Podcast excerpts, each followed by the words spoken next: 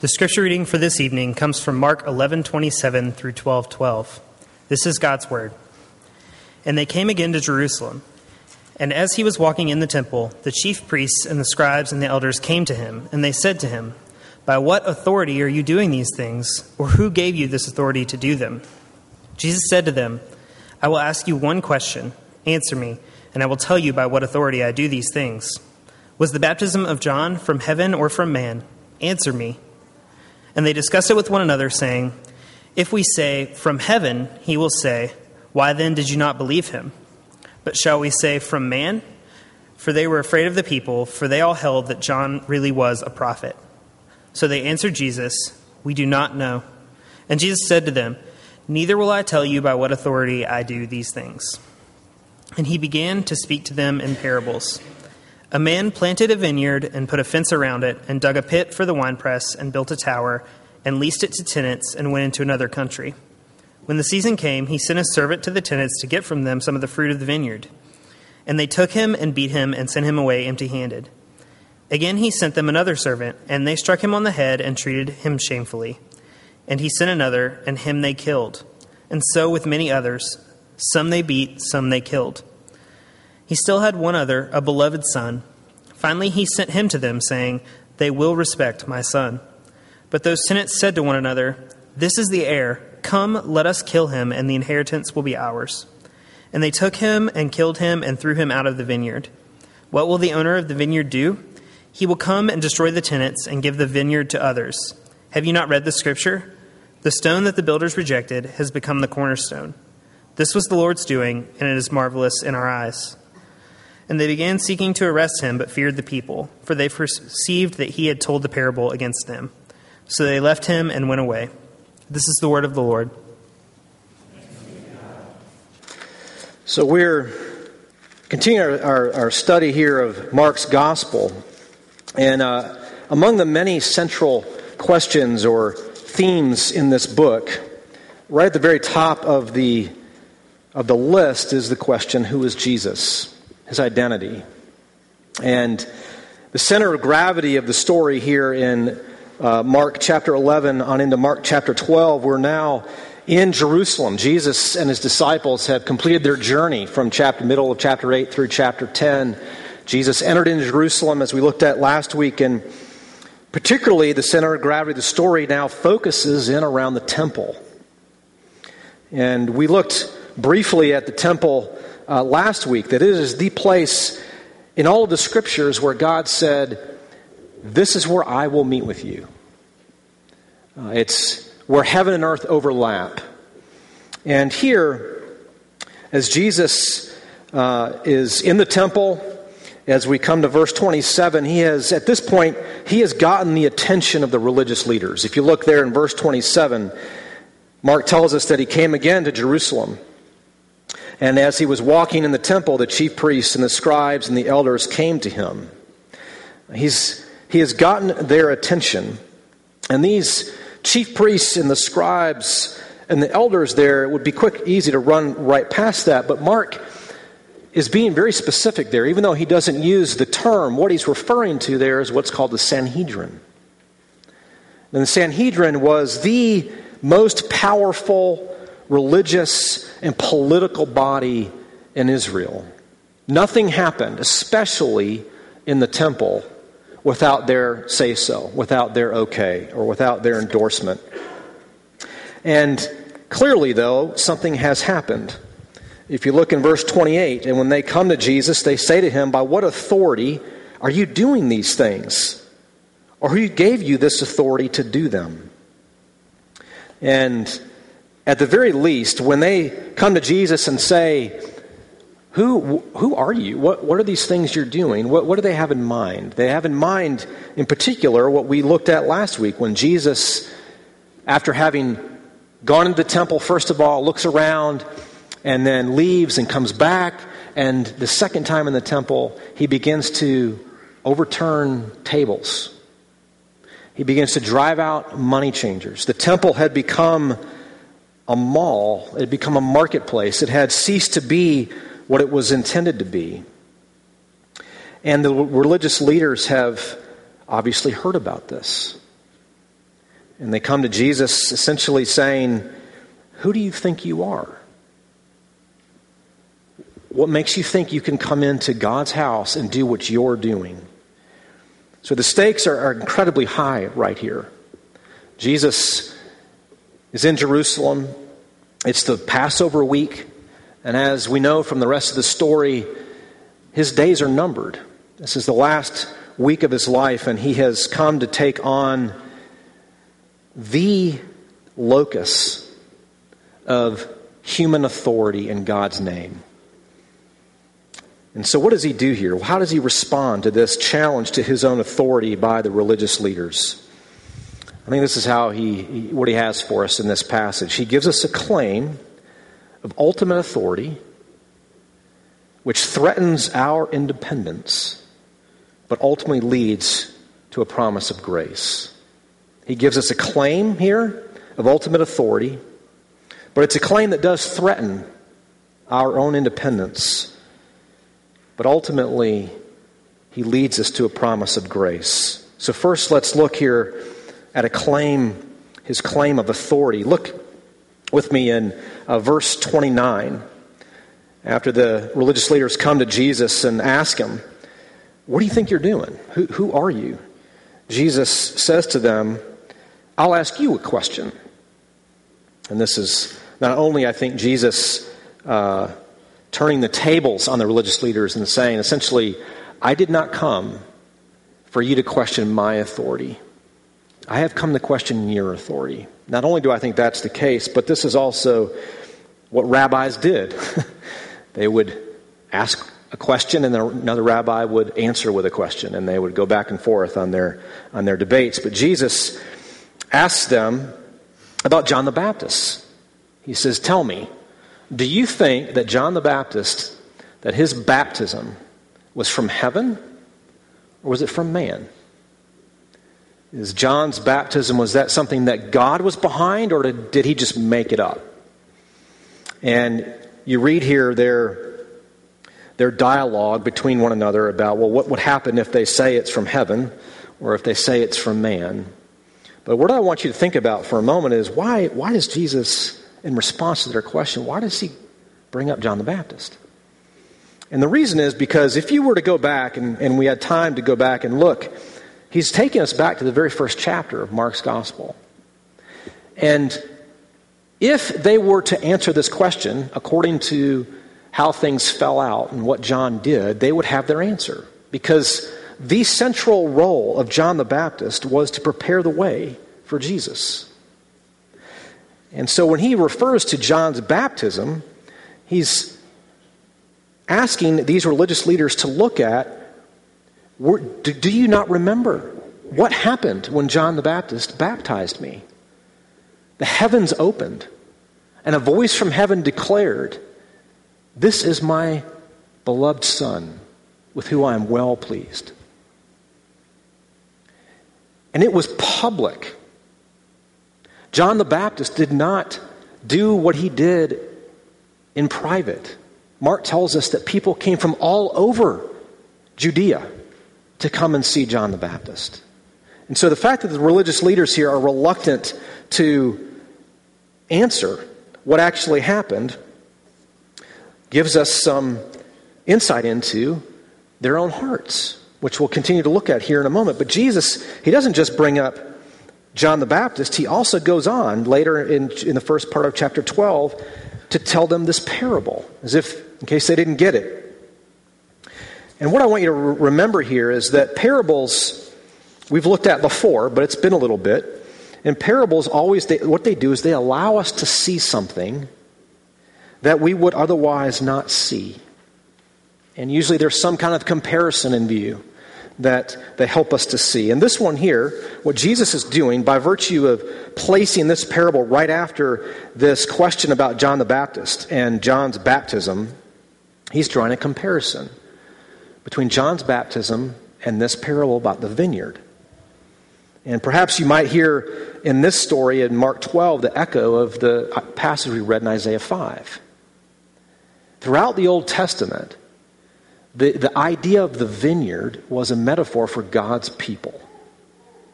That God referred to his people as a vineyard that he tended and cared for, that he made it, that he owns it, he takes care of it. And yet, even in Isaiah chapter 5, we read that it produced wild grapes, that it was not a good vineyard. It didn't respond the way that it should have. And Jesus picks up on that metaphor here with this parable about the vineyard. And what Jesus is essentially saying to us by comparing his baptism, where he is declared to be God's Son, in whom God is well pleased, he's comparing that with this parable. So that what we could say here is that what Jesus is telling us is this that God is my Father, that I am the Son, and that the vineyard belongs to me. That's what Jesus is trying to teach us through this parable of the vineyard with the tenants and the servants that are sent, and then the owner, the father, who ends up finally sending his beloved son, only to see that the son too is killed and cast out of the vineyard. Jesus is telling us something about his place in God's story. Because, in fact, what we have here, if you look in, in Jeremiah, chapter 7, Jeremiah talks about, uh, he calls my servants the prophets. All of these servants that this owner is sending really are a metaphor for all of the people that God has sent to proclaim good news, to turn his people back to him, and they are rejected. And Jesus, right now, is in the middle of that same situation with the religious leaders. And so he tells this parable. And Jesus is making these, he's making an ultimate claim of authority. He is saying, I am the owner of this vineyard. I am God's messenger. I am the beloved Son. I am the one who speaks for God. All of God's authority, all of His purposes, they're all about me. They find their focus all in me.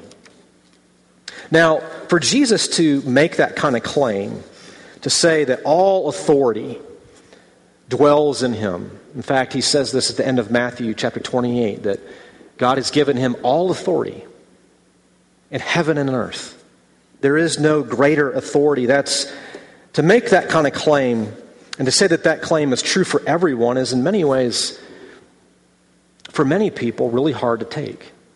Because for many in our day, it's that kind of claim that folks tend to think and believe that that's what poisons everything are these absolute truth claims that the scriptures make and if we could just let go of that then there wouldn't be so much division and there wouldn't be so much uh, conflict and there wouldn't be so much uh, oppression in the name of religion and to some degree there's truth in that there is plenty of mistreatment and abuse of power in the name of religion, and it's fairly undeniable. And that's even true in the Christian church. And yet, here is Jesus making this ultimate claim of authority. And so, what are we to do with that? I want you to, to think with me a little bit more here about when Jesus, when these religious leaders come and say to him again, Why are you doing all these things? I want to remind you what else has Jesus been doing? What are these things, even before this passage, that help us to see the kind of authority that Jesus has? If we were to do a quick survey of Mark's gospel so far, what we notice is that Jesus has authority to forgive sins.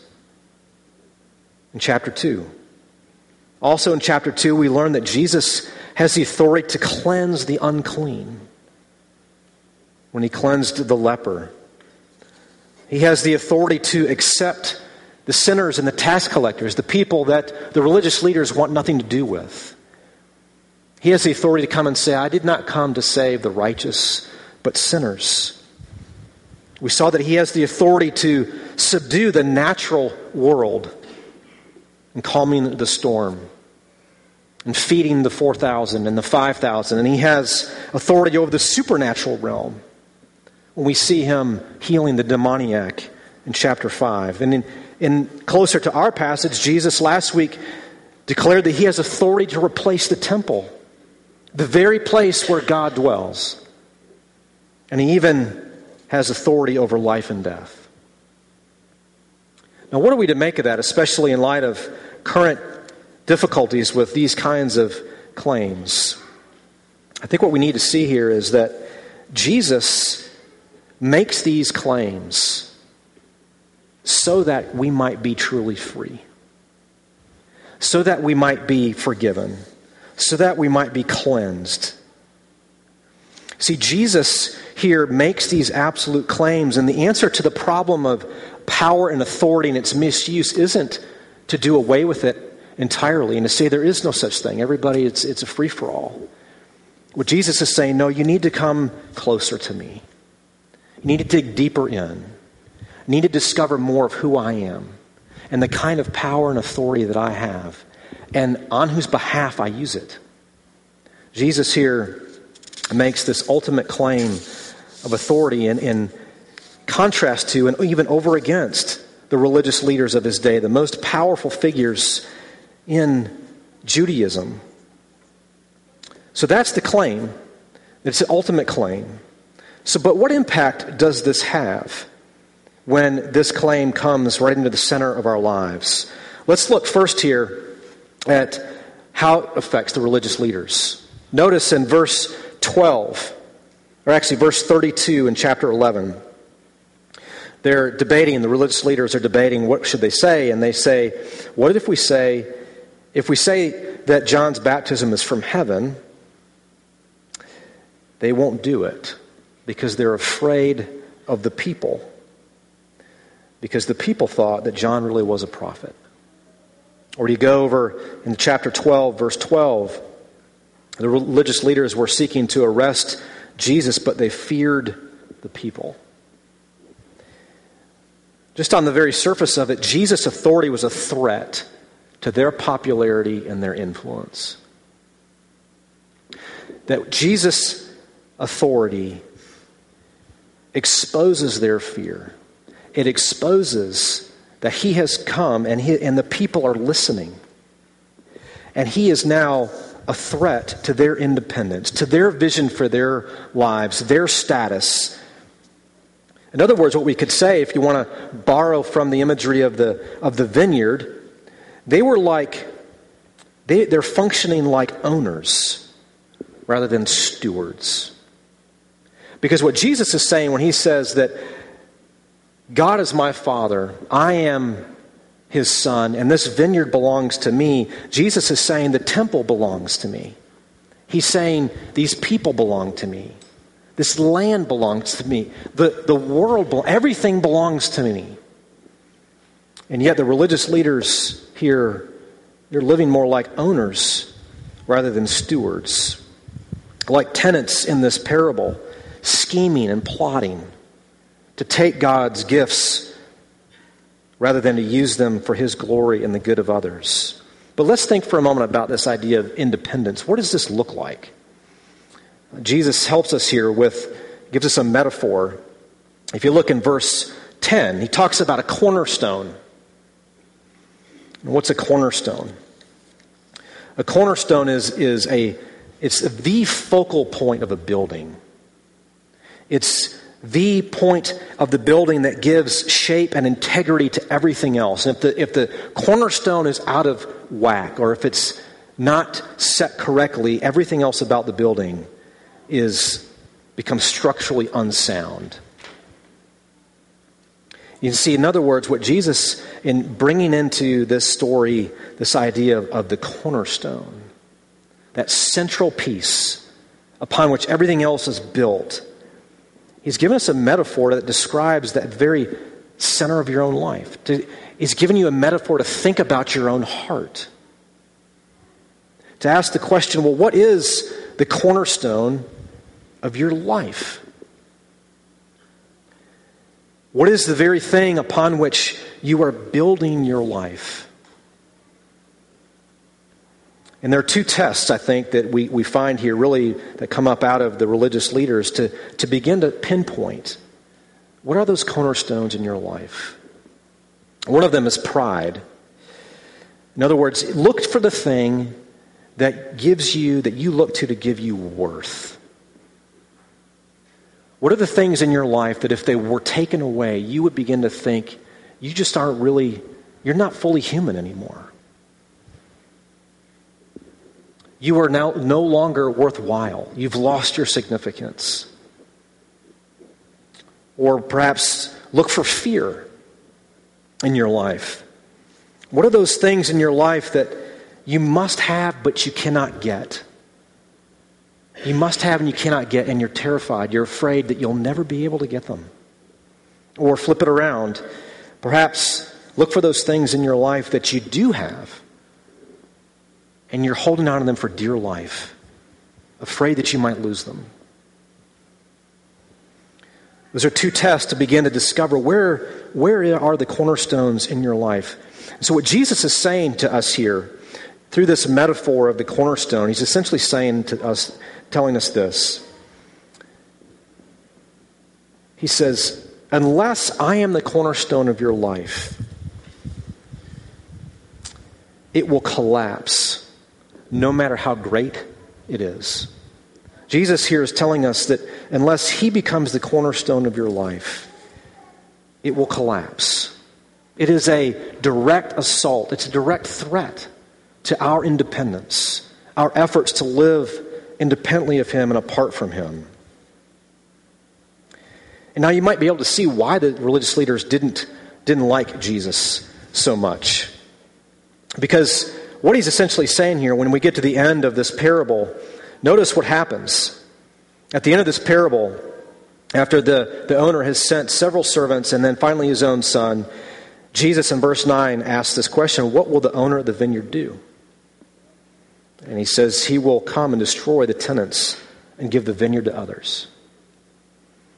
You see, to, to put, make anything else other than Jesus the cornerstone of your life is tantamount to rejecting Jesus, which is nothing less than choosing the path of the wicked tenants in this parable. And in fact, it ends on this very blunt note of judgment. And you can see why the religious leaders were upset with him. He's giving them no option. Either you repent and turn and follow Jesus, or there is judgment to come. So, how do we get out of this mess? They knew he was talking about them. Does it feel like Jesus is talking about you or to you? How do we get out of this? I want you to see here, lastly, the promise of grace. Notice for a minute here the parable again. Let's look at this owner. Notice what he does.